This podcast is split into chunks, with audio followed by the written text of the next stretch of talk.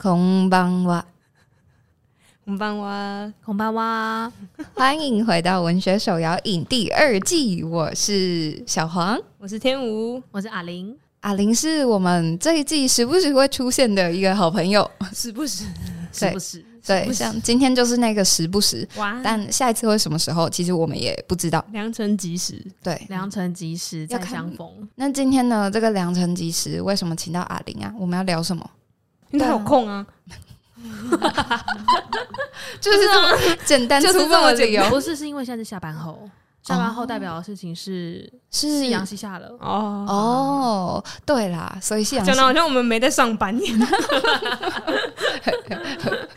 但就是这个夕阳西下呢，我们就要来聊聊有一首很经典跟夕阳有关的诗，李商隐的《登乐游原》这首诗。这当中可能会分享一下，对于李商隐来说他的黄昏，跟对于我们来说我们的黄昏会是什么样子。 OK， 那我们来，就既然这么经典的话，那我们来接龙好了。好，嗯，好好，最喜欢接龙了。向晚意不适，我驱车登古原。我我哎、欸，你不会背？我不会背。我会背，我会背，但是我刚刚想说，你是不是自己加了一些字进去，所以很像在那个对，你在填那个。去是不是？没有没有，或者是老舍。夕阳依旧那么美丽，嗯，怪怪的那。夕阳无限好，只是近黄昏。好，恭喜我们把这首诗背完了。嗯、但这首诗大家应该就是耳熟能详吧？虽然不是课本会选，但是不知道为什么大家都会对这首诗、嗯。对，大家有印象吗？我个人对这首诗印象很深刻。怎么样深刻？来自于我小学二年级的导师。怎么样？超深刻的！因为我小学二年级坐在前几排，嗯、然后那个时候我们教室的右前方就贴着这首诗啊，嗯，他就写着"向晚意不适，驱车登古原"，然后那个"古"下面还括号一个高，说有人会写驱车登高原。哦，听起来很累呢，好，嗯、对啊，驱车登高原。对，然后夕阳无限好，只是近黄昏。所以我小学二年级的时候对这首诗超有印象的，因为旁边还有注音，就会看到是吧？出门就会看到，而且我觉得它很好背。哦，怎么说？我就从小到大，就是大家心里面的诗可能就那几首，但夕阳无限好，只是近黄昏。夕阳可以放在任何地方，所以就觉得哦，好好记哦，记到我现在已经嗯年龄不透露，就会觉得哇，我还印象很深刻。阿玲的玲是年龄的龄吗？哎、欸，没事，他自己讲着讲着要堵住自己的嘴。总之就是啊，过了这么多年，我依稀对这首诗印象深刻，都会背这样。嗯，没错。它已经在我们的协议里面了，对，毕竟夕阳是每天都会看到的东西嘛。嗯，但应该不会每天看到都有这个只是近黄昏的感叹吧？对耶，不太会。那是怎样子的人才会有夕阳无限好，只是近黄昏的感叹呢？我有想到一个，就是我的大学同学，嗯，就是大学的时候我我那个同学就跟我分享说，他每次看到黄昏，他都看到夕阳，他就会觉得很害怕啊，因为他觉得那就是一天要结束，可我那时候就完全没感觉。我想说，嗯，一天要结束啊，明天就来了、啊，哦，是就不太能理解他为什么就是对于夕阳有这么深的感慨。但随着年龄增长，跟一些就是世道变迁，我开始感受到夕阳带给人类的一些一些惶恐的部分。哦，嗯，所以你从原本的那个呃，夕阳依旧那么美丽。明天还是好天气，变成夕阳无限好，只是近黄昏了，有一点这样的感觉哦。天哪，我们这一家真太厉害了！对啊，你说刚刚有音乐跑出来，我刚刚脑袋里面有一个脸在旋转，花妈妈，对，然后她在就是手举起来跳舞，对对对对，然后跳起来，全家一起旋转，对对对对，没错没错。这的确就是针对夕阳同一个东西，大家真的会有这样子不一样的感受。然后我自己的感觉是。以前背这首诗就跟大家一样，就是可能老师抄在黑板上，叫大家把它抄下来，然后我们就很快乐的把它背完，因为这首诗里面没有什么深难字，不像可能有些什么呃，床前明月光，疑是地上霜，大家可能还不知道什么是霜哦。可是这首诗里面几乎每个字，就是小朋友也都能够看懂，嗯，就没有什么难字啊，它只是近黄昏，然后都是看得懂的字，但是。就因为可能它太简单了，它的字很简单，所以我们就会背完就背完了，然后读过就读过了。但我现在反而重读的时候，会有一种以前觉得这首诗好淡好淡，但是现在读起来就觉得这首诗其实很很痛很痛。就是他明明就是想要找一个方法来疏解他的悲伤，可是他用这个方法得到的快乐就是这么快短暂的又消逝了。我在读这首诗的时候就觉得有一种突然的感觉吗？他做的努力突然了哦，嗯嗯，因为他第一句讲到的是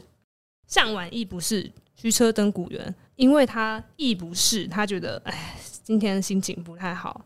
或者是最近心情就是一直不太好，所以他在向晚的这个时间呢，他决定要驱车登古原。所以前一句是因，后一句是果。他为了要消解他的这个意不适，他做出的动作是他决定要驱车登古原或高原。哎，高原听起来好像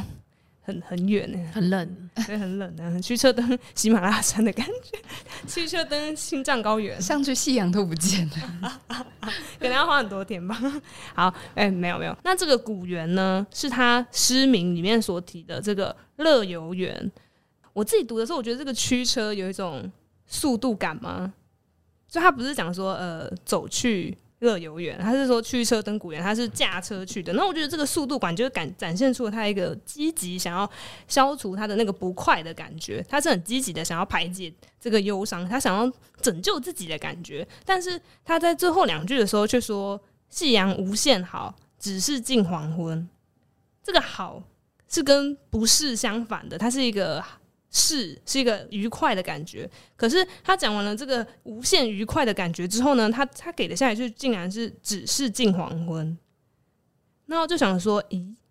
其实他好像在第一句的两个字他就已经暗示了这件事情终究只是会是快速消逝的快乐，因为他开始的时间就是向晚啦。那当然只是近黄昏，这不是必然的结果吗？然后同时也觉得说，嗯，因为他在第一句的时候他就是一个意不适的人，他就是心情不好的人，他可能就是一个长期处在一个不太开心的状态的人。那他看到的东西，或者是他看到这个美好的东西，他想到的不会是像你说的哎，明天很快又来啦，他想到的是天啊，一天结束了，我这个废物，我今天什么都没有做，天啊，我的快乐马上就消失了。这个斥责好常出现在日常生活中对啊，我这个废物，对啊，对啊然后所以好像因为他就是一个意不适的人，所以他看不到夕阳依旧那么美丽，他看不到，他看到的是夕阳无限好，只是近黄昏。他没办法感受到明天还会是好天气，没有，他觉得明天就是又是一个意不适的一天。所以我就觉得，那他第三句的这个夕阳无限好，好像也只是在用一个快乐的风景来写他的悲哀，就是外面那么的美好，那么的愉快，但是我这个废物我看到的就是啊，时间又这样子浪费掉了，然后今天一天又过去了。嗯，我我对这首诗会觉得它很沉痛的那个解读，是来自于我这样子的一个思路。对，我自己是这样子阅读这首诗的。嗯，我觉得还有一个是，就可能蛮接近你刚刚说的那个突然的感觉，嗯、就好像徒劳无功的感觉是，是、嗯、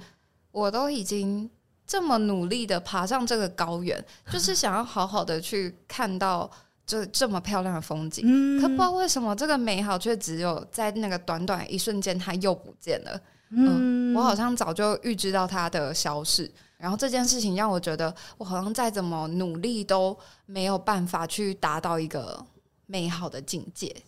永远的快乐。对，快乐的时光总是过得特别快的感觉。对对对，欸、我突然想到，就是这首诗会大家这么朗朗上口，感觉也是因为夕阳无限好，只是近黄昏，很常被大家用在生活当中。对，可为什么是夕阳无限好，只是近黄昏？就我我会蛮常困惑，为什么是夕阳无限好，只是近黄昏？不能是什么呃，夕阳无限好，明天再来看之类的。或者是是花妈的心态，对对啊，或者是就是这个这个惆怅跟这两句诗词之间的关系会是什么？会不会跟时间有关啊？因为夕阳它就在一天当中，它就是某一个时刻、某一个片刻才会出现的时段。嗯，所以你明天再来看，你可能明天就也不一定能看到，就是你可以一直等在那里面一直看。所以我在想，明天可能下雨，明天可能对，明天可能下雨，或者是你明天这时间没有办法看它，跟很长的夜晚、很长的白天相比，它是一个很短暂跟呃很很很比较相相对一天来说比较稀少的时间点，嗯，魔幻时刻，对啊，嗯，魔幻时刻，对，我记得有一些什么小说或电影就说什么你在夕阳几点几分，然后怎么怎么样之类，你们就会产生什么以你的名字呼唤，对，哎、欸，不是啦，以你的名字呼唤，他们那里也有这样吗？没有，对不起，我讲错了，是你的名字，以你的名字是新的电影吧？对对对，那是新的，那是 Call me by your name。是你的名字，是你的名字。すみません。君の名前は。嗯嗯嗯，对，哦，对对对。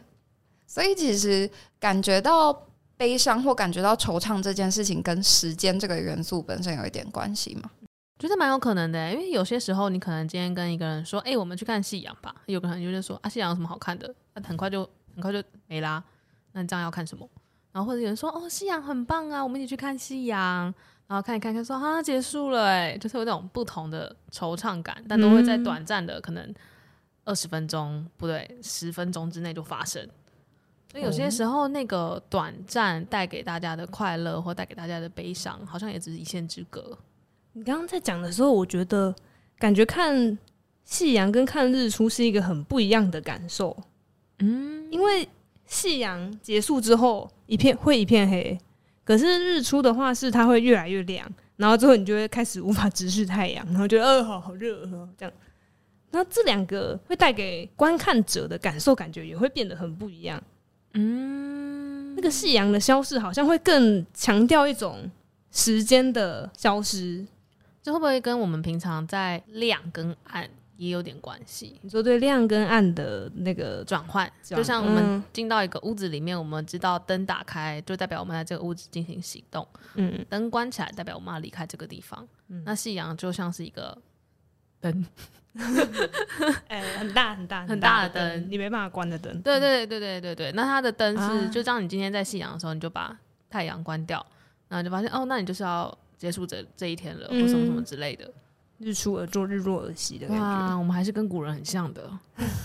那可能是因为我们的作息刚好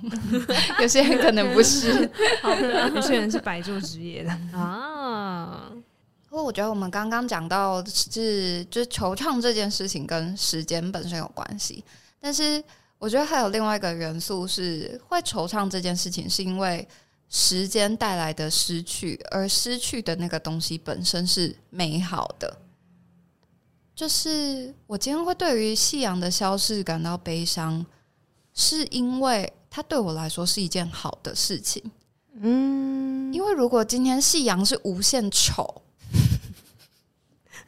我就不会觉得只是近黄昏，我就会觉得还好近黄昏就是那个想法好像会不太一样哦。嗯哦，如果今天你是喜欢烟火的人，你看完烟火之后你会觉得啊，烟火美丽的烟火消逝了，好惆怅。对，可是如果你是讨厌烟火的人，你就会觉得啊，结束了结束了，终于结束了，终于安静下来了，安静了这样。嗯，夕阳无限丑啊真的是很有趣的一个论点耶。这让我想到今天如果嗯你住在一个高纬度的地方，嗯呃，就像我以前曾经有去过欧洲，然后我们它不是都会有那个昼夜时间不一样吗？嗯嗯。那如果在欧洲的话，他们在冬天的时候就会很珍惜昼，很珍惜白天的时光。哦、所以当天他们可能短暂的一整二十四小时当中，大概只有五六个小时是白天。那如果他们看到夕阳的时候，就会觉得怎么又是夕阳？我没有说出来，就会觉得说，哎呀，夕阳。夕阳怎么又来了，我们白天都结束了、嗯、就会有一种讨厌夕阳的感觉哦。讨厌夕阳，对啊，它就是那种夕阳无限、嗯、无限让我感到烦，因为白、呃、黑夜很快就来了哦。所以一个人看待夕阳的方式会影响到他看待夕阳的感受，对于夕阳消逝的感受、嗯、因为欧洲人看待夕阳的方式是北极圈的人可能更是北欧，北极圈的人看到夕阳的方式是觉得黑夜要来了、嗯、对啊，就像像就想嗯，我刚刚就在想说如果我是北极熊不是北极的人是北极熊是熊就是想说如果我今天是北极熊，嗯，就会有一种不知道，我就会嗯，好了，我突然逆时时间没了。对啊，我我现在突然觉得我有点难同理北极熊，后悔了吧？那个爱斯基摩人，哎、欸，不要说爱斯基摩人，因纽特人，我瞬间没有办法同理北极熊的感受。没关系，原谅自己。嗯、没错，我不知道北极熊喜欢黑夜还是白天，可能都喜欢吧，我也不知道哎、欸。没错，所以我就觉得，可能我们今天跟李商隐在同一个时区当中。嗯哦，所以就很可以理解他为什么对于夕阳的感受是这样。嗯嗯，蛮有可能的，应该是同一个纬度，差不多纬度。时区，时区是时间，纬度是气候，纬度，纬度是横的，高纬度地区。我知道了，我知道了。嗯他地理比我们好，不要这样。对对对，没有，我刚才在想说，应该也是同个时区吧？是是是是是吧？都是北京时间。对啊，我想到都是北京加八时间。如果用这个观点啦、啊，古代可能没有时时时间哦，这就让我想到古代可能没有时间的概念，对概念概念概，你是北欧人概念对，因为他们可能是用太阳来辨别时间的。啊、oh, 对对对对对，所以以前可能没有时钟，嗯，夕阳可能就是某一个指标，就像是我们今天看到中午十二点要吃饭一样，日日正当中就是休息一下这样。对，然后他们应该也比较早睡吧？嗯，对，嗯，他们古代应该会更被太阳影响整天的作息，所以秋冬跟春夏的那个作息时间就会不太一样。你刚刚那个更被太阳影响这件事情有打到我、欸，觉得很恐怖是吗？就是会更。觉得李商隐的情绪会更重、啊、更被太阳牵动这样、啊、对，因为那对他来说就是判断一天运作的唯一指标。嗯嗯、這個、我突然好同理古代人哦。对啊，我觉得这首诗越来越可怕他的那个最后两句写得很心痛耶、欸、对啊，好好细腻哦，而且他那个无限好会让我觉得是那个夕阳很巨大，然后他很渺小的看着那个夕阳慢慢的消失，而且他是站在一个算是制高点，就是这个乐游原它是在长安的一个东南角的一块高地，所以呢你站在这边是可以去眺望整个长安城的，你就想象可能就是嗯可以在猫空看夜景的那种感觉吧的那个高度，所以他可以看着整座城，那看着整座城，然后看着那个巨大的夕阳沉没的那种感觉，感觉会更冲击，然后又时间的流逝感跟那种一天又要结束的那种强烈消逝感，感觉会更猛。对，我觉得它很像，就是因为我们现在如果夕阳消失，我们看这个世界还是亮的，嗯，那如果在古代的话，夕阳消失，那个城就不见了，它就会变成暗的。嗯，所以对一个视我们观看的视角来看的话，它就是从从有到无的一个过程。 嗯, 嗯周围就一片黑了。对啊，它就伸手 不, 不见五指。我最近读了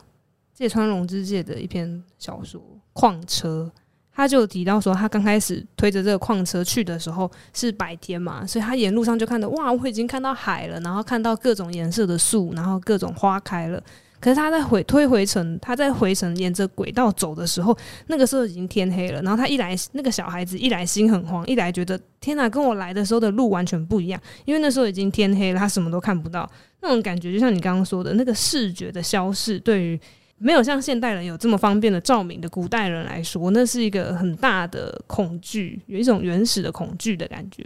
我觉得我有这种体验过。怎样？就我很久很久很久以前。很久很久以前的时候，曾经在台东打工度假过，嗯，然后那个时候就是可能他们都会有一些小路可以通往海边，嗯，然后你就会有一种哇，那我去海边看看夕阳，看看风景，但是它那种小路通常都不会有路灯，嗯，对，所以你就去走去看夕阳的时候，觉得哇好快乐，然后你就走走走走走走走，那那边看个夕阳，看看海，那就是当夕阳慢慢要沉下去的时候，你就差不多要回程了，那你就在回程的时候就发现。那个路你来的时候很亮，但你回去的时候你就会发现很那个心里你会感到害怕，嗯，就你会不知道旁边的草丛会不会跑出什么东西，或者是你不知道你要走多久。嗯，对，我觉得那个未知感就像是那个夕阳不见之后你开始产生出来的。哦，诶，我也有这样的感觉过，也是在台东，是在都兰。哎，我也是，也是去都兰。都兰真是一个好地方，我是在同一条路上，有可能，因为它就是回程的路上，然后旁边就没有路灯。对对对。然后我那个时候是因为旁边都是暗的，所以我往头就往头上看，呃，往天上看。就会抬头抬头哦，对，抬头看就会看到整片星海，嗯，然后我觉得在那个当下，大自然是跟我们很近的，就是当我身边的一切呃人造的东西都没有那么明显的时候，我跟自然是很靠近的那种感觉。那我真的完全能够理解，嗯，那当下超想哭的。是感动还是恐惧？是对我来说是感动，我我好像这辈子还没有那样的体验过的那种感觉。这就让我想到一件事，我我我不知道是跟你们聊过还是跟某一个人聊过，就是有在聊关于我们对于海的感受。就对我自己来讲的话，我觉得我很害怕晚上的海。嗯，为什么？怎么说？因为我觉得海对我来说它很美。然后它也感觉会很辽阔，但是我觉得到晚上的时候，那但但就是因为它的辽阔，它的无限大，所以你就会不知道它的那个无限大里面是不是潜藏了什么样的危机。所以当晚上的海的时候，通常晚上海边不会有路灯，所以你就会觉得那个沙滩跟那个海的界限你看不到，你不知道你会到哪里。然后那个海的声音，它可能会变成一种，对我来说可能比较比较偏向一种威胁的感觉。嗯，哦，对，所以我觉得它都是一种无限大的东西，会让我产生害怕的感受。哦，但是白天的海可能就不会有这种感觉。那你没有想象过在一个没有空间也没有时间的世界里吗？因为我之前在教学生时间的时候，嗯，我就一直问我自己时间是什么，嗯，然后我就想象我在一个没有空间也没有时间的世界里，然后世界就是什么都没有，就可能连我也没有，然后里面就是一片虚无这样。然后那个那当下我是很平静的，就突然有一种很平静的感觉，就会觉得哇，世界好像就是这样的感觉。嗯，这让我想到好像我以前有跟学生讨论过，如果我们都在黑洞里面会长什么样子。嗯，没有什么答案啦，嗯，那就是把自己放在一个空嗯的世界里面，嗯，那也一样没有什么答案，但我就觉得好像就是一个很适合大家一起思考的问题。嗯，突然变得很禅宗，很佛学。对。但你们刚刚在讲那个无限的时候，我又想到说这首诗里面它其实有提到无限好，那是怎么样子的情况会让一个人要用无限来形容夕阳跟夕阳的好啊？就是无限这个字，我就那时候就很好奇说唐代的人会说无限哦，然后我就在想说那无限到底可以怎么拆解它的意思？无限没有尽头，没有极限，没有极限，对，没有极限。然后那那这样子，他想要表达的到底是什么？无限好，超级好，世界上最好，好我最好。对，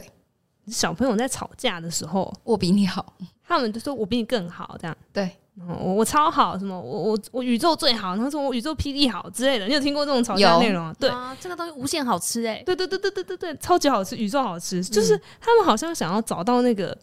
最极致的说法，最极致的说法，他想要去把语言的界限给他挑战出来，他们就会努力的讲出很大的数字，就跟小朋友开始学会什么九千九百九十九万之后，另外一个人就会说下下一个下一个倍数什么九亿九千九百九十九万啊，就是九亿这样啊，一直往上叠，什么九兆，然后讲出一些很大的数字，根本就大到他们自己都不知道那是什么，不知道那是什么，对，然后就想说，那这个语言的极限是他想要表达出那个夕阳的。巨大无限的美好，然后用它来反衬自己的，看着它，终究要看着它消逝的那个悲惨的感觉吗？我刚刚想到的是救赎，欸，救赎，对，怎么说？因为我今天真的过得太糟了，突然开始分享自己的今天，欸欸，但我今天真的就是过得很糟，嗯，但我我就很想要喝苹果牛奶，然后我就走进去 seven eleven， 然后拿出了一罐苹果牛奶。然后那个当下我觉得它是世界上最美好的东西，然后对、嗯、我喝下它的那一瞬间我真的觉得自己被救赎，它好像拯救了我这个糟糕的一天、嗯、哦、嗯，这会不会是他看到夕阳的感觉？哦，你把它提出了一个反转的感觉，虽然夕阳是会消失，只是近黄昏，但是它终究还是被救赎到了的那种感觉。虽然苹果牛奶无限好，只是会喝完，可是你还是被救赎了。对，因为这件事情是我努力来的，虽然好像走进 Seven 不是一件困难的事，但是你出门的种种，对，在一个很糟的一天里面，我可以从床上起床，然后走去 Seven， 跟李商隐今天一整天亦不是，然后他很努力的去这登古园，对，去找到那个属于他的那个那一道光，那个救赎。这样就很像今日我不是踏门进 Seven 看见苹果牛奶，只是会喝完，只是会喝完。阿玲二零二二，但我觉得他可能就是这样的想法、欸，毕竟他都花了这个时间，花了这个力气，登到了这个古园里面，他总该要得到一些他想要的。嗯嗯，那他想要的就是那个无限好的那一刻。但我觉得“无限”这个词真的是很有趣的地方。嗯，如果在那个那个时代，李商隐就有这个无限的感觉。然后，尤其到了现代，我们也一样常常在使用“无限列车”。对啊，就你看“无限列车”、“无限”。无线无线电，哎、欸，不是那不是那个线吧？不好意思，大家就是无限，各种无限嘛，所以就会觉得哦，我原来从几百年来这东西这个意义，几千年来，几千，天哪！我今天真的是吓到了，是被时间的长度吓到。对，我被时间的长度吓到，我被李商隐吓到了。他大概是就是那个西元七百。年到八百年那段时间生存的人，好久，对，大概一千两百年前，哇、wow ，大概啦，哇、wow ，大概啦，哇、wow ，他我突然觉得这首诗又更伟大了一点，对，哎、欸，时间被提出来的时候，伟大感又多了一点、欸。对啊，你今天跟我说这首诗是两年前日，哦 ，OK， 对，但他几千年，一千两百年前的人跟我们的感受在共振哎、欸、，Oh my god， 哦、oh ，哇，商隐无限好，只是近黄昏。商隐是吧？大家都会不小心，就是把他们叫两个字，因为感受到他跟你站在一起，嗯，他跟你同在、那個、共感哦。对啊，这就是文学最最美好的地方啊。嗯，我们是一个灵魂系的节目，我们是啊，召唤古代人的灵魂到现场，我们跟他对谈啊，聊聊他的感受。我们应该就是希望每一个观众都可以召唤那些古人，在他面前，呃，在他听觉里。对，在他听觉里、嗯、看到可能会吓到。你是，我是商隐。打开商隐就跟我说要一起看夕阳吗？没有，你打开 Seven 的门，然后李商隐在那边挑苹果牛奶。那是他的夕阳无限好，那是你的夕阳无限好、哦、那是我的夕阳无限好、嗯、所以你可以带着商隐一起去。对对，欸，你从此喝苹果牛奶有完全不一样的感受嘞。对啊，天哪，我我吃跟你的苹果牛奶绑在一起有连结了，就是跟我以前我以前有这种这样的食物哎、欸，什么？我以前大学的时候就会觉得我很疲惫，或者是就是很很劳累的时候，我很喜欢吃 Oreo， 哦，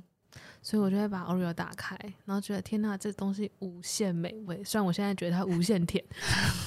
Oreo 无限好，只是热量高。对对对，现在不会吃了，但以前就觉得哇，它真的太美味了，是你的。疗愈食物这样，在那个年代，嗯嗯，哎、嗯，讲、欸、到无限列车，我可以讲无限列车的事情吗？可以，谢谢。刚刚在讲无限好，然后我们有提到说时间的消逝这件事情，我是真的想到那个无限列车的电影里面，当上弦之三问岩柱问那个大哥说你要不要一起来当鬼的时候，总之呢，就是那个世界观，这《鬼灭之刃》的世界观是世界上有一群鬼，然后呢，这些鬼只会在晚上的时候活动。那有一群人是鬼杀队，他们会负责去在夜晚鬼行动的时候去消灭这些鬼。然后上弦跟这个岩柱他们都算是两边的这个佼佼者，然后他们有一次就是对决了，然后上弦之三，我等一下简称上山，他就觉得。大哥很强，就是岩柱很强，他就跟他说：“哎、欸，你不要当人类了，你来跟我一起当鬼，这样子我们就可以无限的，在这个无限的年纪年年龄之中，我们就可以一直一年一年两年三年四年三四五百年的一直打下去，然后我们彼此就会越来越强，然后我们就可以精进武术的极致。你不想跟我一起挑战武术的极致吗？好，就会有这种武痴这样类似这样子的想法，但是。”大哥就是直接断然的拒绝，他就跟他说，衰老跟死亡都是人类这种短暂的生物它美丽的地方，就是因为我们会衰老跟死亡，人才会变得如此的可爱跟尊贵。那我就在想说，那对于就像刚刚你讲的，如果没有时间没有空间，然后大家都生存在黑洞里面，或者是不会感受到时间的流逝，因为他的生命是无限的，那那种人他在那种生物那种存在，他在感受世界的时候，因为它什么东西都是无限的，那它是不是就没有办法感受到美好？或者是说，也就是因为事情是有限的，所以那个美好才会可贵，让你想要抓住。就像人的生命是有限的，所以你才会努力的想要在那个你的精华的那个岁月里面去做一些努力，然后去追求你想要的东西，因为是有限的，因为你知道终究一切会结束，但是你还是想要去做，所以这一切才变得那么的有价值，那么的美好呢。你就像是有一个人很有钱，就用钱来讲，有限的钱跟无限的钱、嗯、这感觉好像也蛮类似的。就曾经有听过一个说法是，当今天一个人很有钱很有钱，他有无限的钱的时候、嗯、但是他的身体是有限制的、嗯、那这个钱对他来说会不会就其实没有什么意义了，他没有办法花到了。但如果今天他有无限多的寿命，他有无限多的钱，那会不会这两个对他来讲都没有什么价值、哦、或者是你有有限的寿命，普通的钱你就会努力的把握，就会努力赚钱。对对对，是人吗？是吧？是，这这就是大部分的人吧。金钱无限多，只是不健康。对啊，哦，就让我想到我大一国文的时候，老师在我忘记好像是在聊刘子杰的《父后七日》吧、嗯，然后他就突然问我们一个问题是：哎、欸，如果你今天有一个无限长的寿命，你会想要为你在乎的事情努力吗？然后他就嗯，那如果今天你知道你明天就会死掉了，你还会愿意为了你在乎的事情去努力吗？然后大家也是嗯，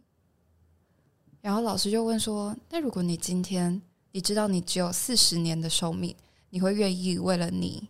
在乎的事情去努力吗？然后我觉得那个时间点被拉出来，那个一天无限跟四十年，就是这个有限性所带来的珍贵感，或者是这个有限性带来的一种将失去可是又可努力的那个范围里，就会觉得很可贵。好像是因为你知道这一段时间是你可以去把握住的，然后它的长度是一个足够你去努力的长度，不像一天那么的短，但是又不像无限那么的长，因为好像时间有无限的话，你就永远不会想要开始的感觉，你就一直拖延的那种感觉。对，会耶，就会一直想拖，因为反正我一辈子 我, 我有无限的时间。嗯，所以有无限的时间的人反而会没有动能，没有动能，对不对？嗯，我觉得啦，如果是我、嗯、我就会觉得还有明天。嗯，如果还有明天好，这就像是我也很喜欢帮自己设 deadline 哦，我也是，没有 deadline 就我就不会动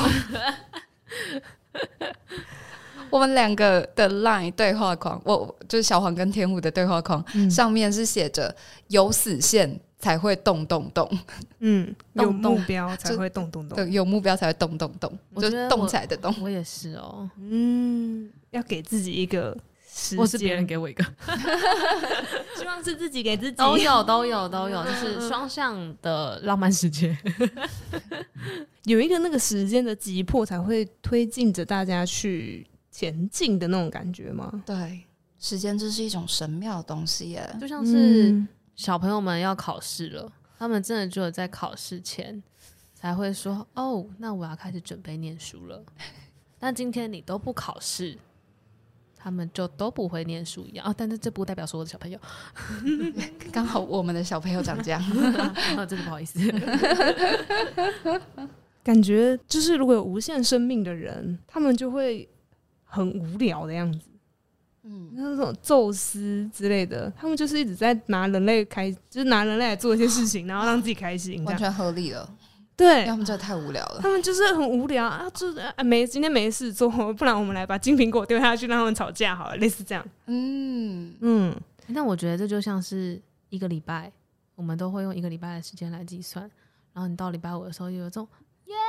加油啦 ！Thank God it's Friday。但你在。你在你在礼拜天的时候，你就会觉得 Oh my God！ 哦，对啊，你礼拜五看到的夕阳跟礼拜天看到夕阳，感觉一定不一样吧？对对，这就是有限跟无限带来的。哎、嗯欸哦，今天是礼拜五，我觉得今天录音很棒。对啊，啊、哦，而且文学首要影上架也是礼拜五啊，有没有觉得很棒啊？对啊，我们就是在夕阳之后才开始的。对，所以希望大家看到夕阳可以有不一样的感觉。嗯、想到文学首要影，我想到文学首要影。对，夕阳的时候记得。嗯文学首要影要上架了，这样对。夕阳依旧那么美丽，今天还是好天气。今天我们从一开始就聊到《登乐游原》这首诗，李商隐写的这首诗。然后，因为这首诗对我们我们大家来说算是耳熟能详吧，所以我们就特别侧重在。哎，为什么这首诗会为我们带来一种很惆怅很感伤的感觉，然后就讲到了哎，时间长短的这个元素跟这件事情之于你是不是美好的元素，当这件事情对于你是美好的而且是短暂的美好的时候，它就会容易为我们带来那种惆怅的感觉。如果今天李商隐用另外一个角度来看的话，对啊，就像我们刚刚讲的苹果牛奶治愈、嗯也许是他学夕阳无限好，只是近黄昏。他是去珍惜那个他的他拥有过的快乐。对啊，他也蛮有可能就是珍惜那个片刻，嗯、他那个片刻应该是快乐的吧？嗯，我觉得这个转折让我对这首诗有两个可以诠释的方向，让我觉得很温馨嘛，哦、很窝心，就觉得。李商隐他也许有他的那个难过，但是他他做的那个积极努力，他那个驱车的。那个奋发起来努力想要帮助自己的那个感觉，跟他真的成功帮助到自己了，就像你找到那瓶苹果牛奶去抚慰你的一天一样，我觉得这是一件很令我替他感到开心的事情。很商隐已经在一千两百年前就就是在这个生活世界上生活过，但是还是觉得我们可以共同享有这个感觉，透过这首诗去理解到他，或者是被他理解，我觉得这件事情是让我觉得很珍贵的。这也是我觉得我做这个 podcast 蛮开心的一点、嗯、我觉得可以把一直以来无论是古代或者是当代的这些文学作品拿出来跟大家分享，然后告诉你说你不是只有一个人在面对这些事情，这件事情对于我来说也是一件很珍贵的事。真的，我觉得回想李商隐的心情吗、嗯、就是他真的就很像我们一般日常生活当中，我们遇到了生活当中真的会有很多的挫折，或者是你会有很多状态感受不好的时候，但当今天你去做了一件，或者是你想要去一个不同的环境不同的地方去看看，你走到海边你去跟人家聊天等等，那它可能都是那个登登高登古原登古原的那一刻、嗯、然后接着你可能感受到了他们带来的快乐，或者带来给你的一些救赎或美好，那最终结果可能它还会让你有一个循环或轮回，但最起码在那一段时间之内你是有感到快乐的，那我就觉得哇，那我真的是跟李商隐有一样一样的感受、嗯、灵魂的叩问，也想问问大家会觉得就对于这首诗的诠释，你会比较偏向李商隐是很惆怅的结束了这个夕阳无限好的时刻，还是你会比较偏向李商隐其实在那个过程中他也享受到那个夕阳最美好的时刻，你会觉得是哪个样子呢？那今天文学首要影就到这边咯，我是小黄，我是天吴，我是阿玲，大家黄昏好，拜拜，大家拜拜。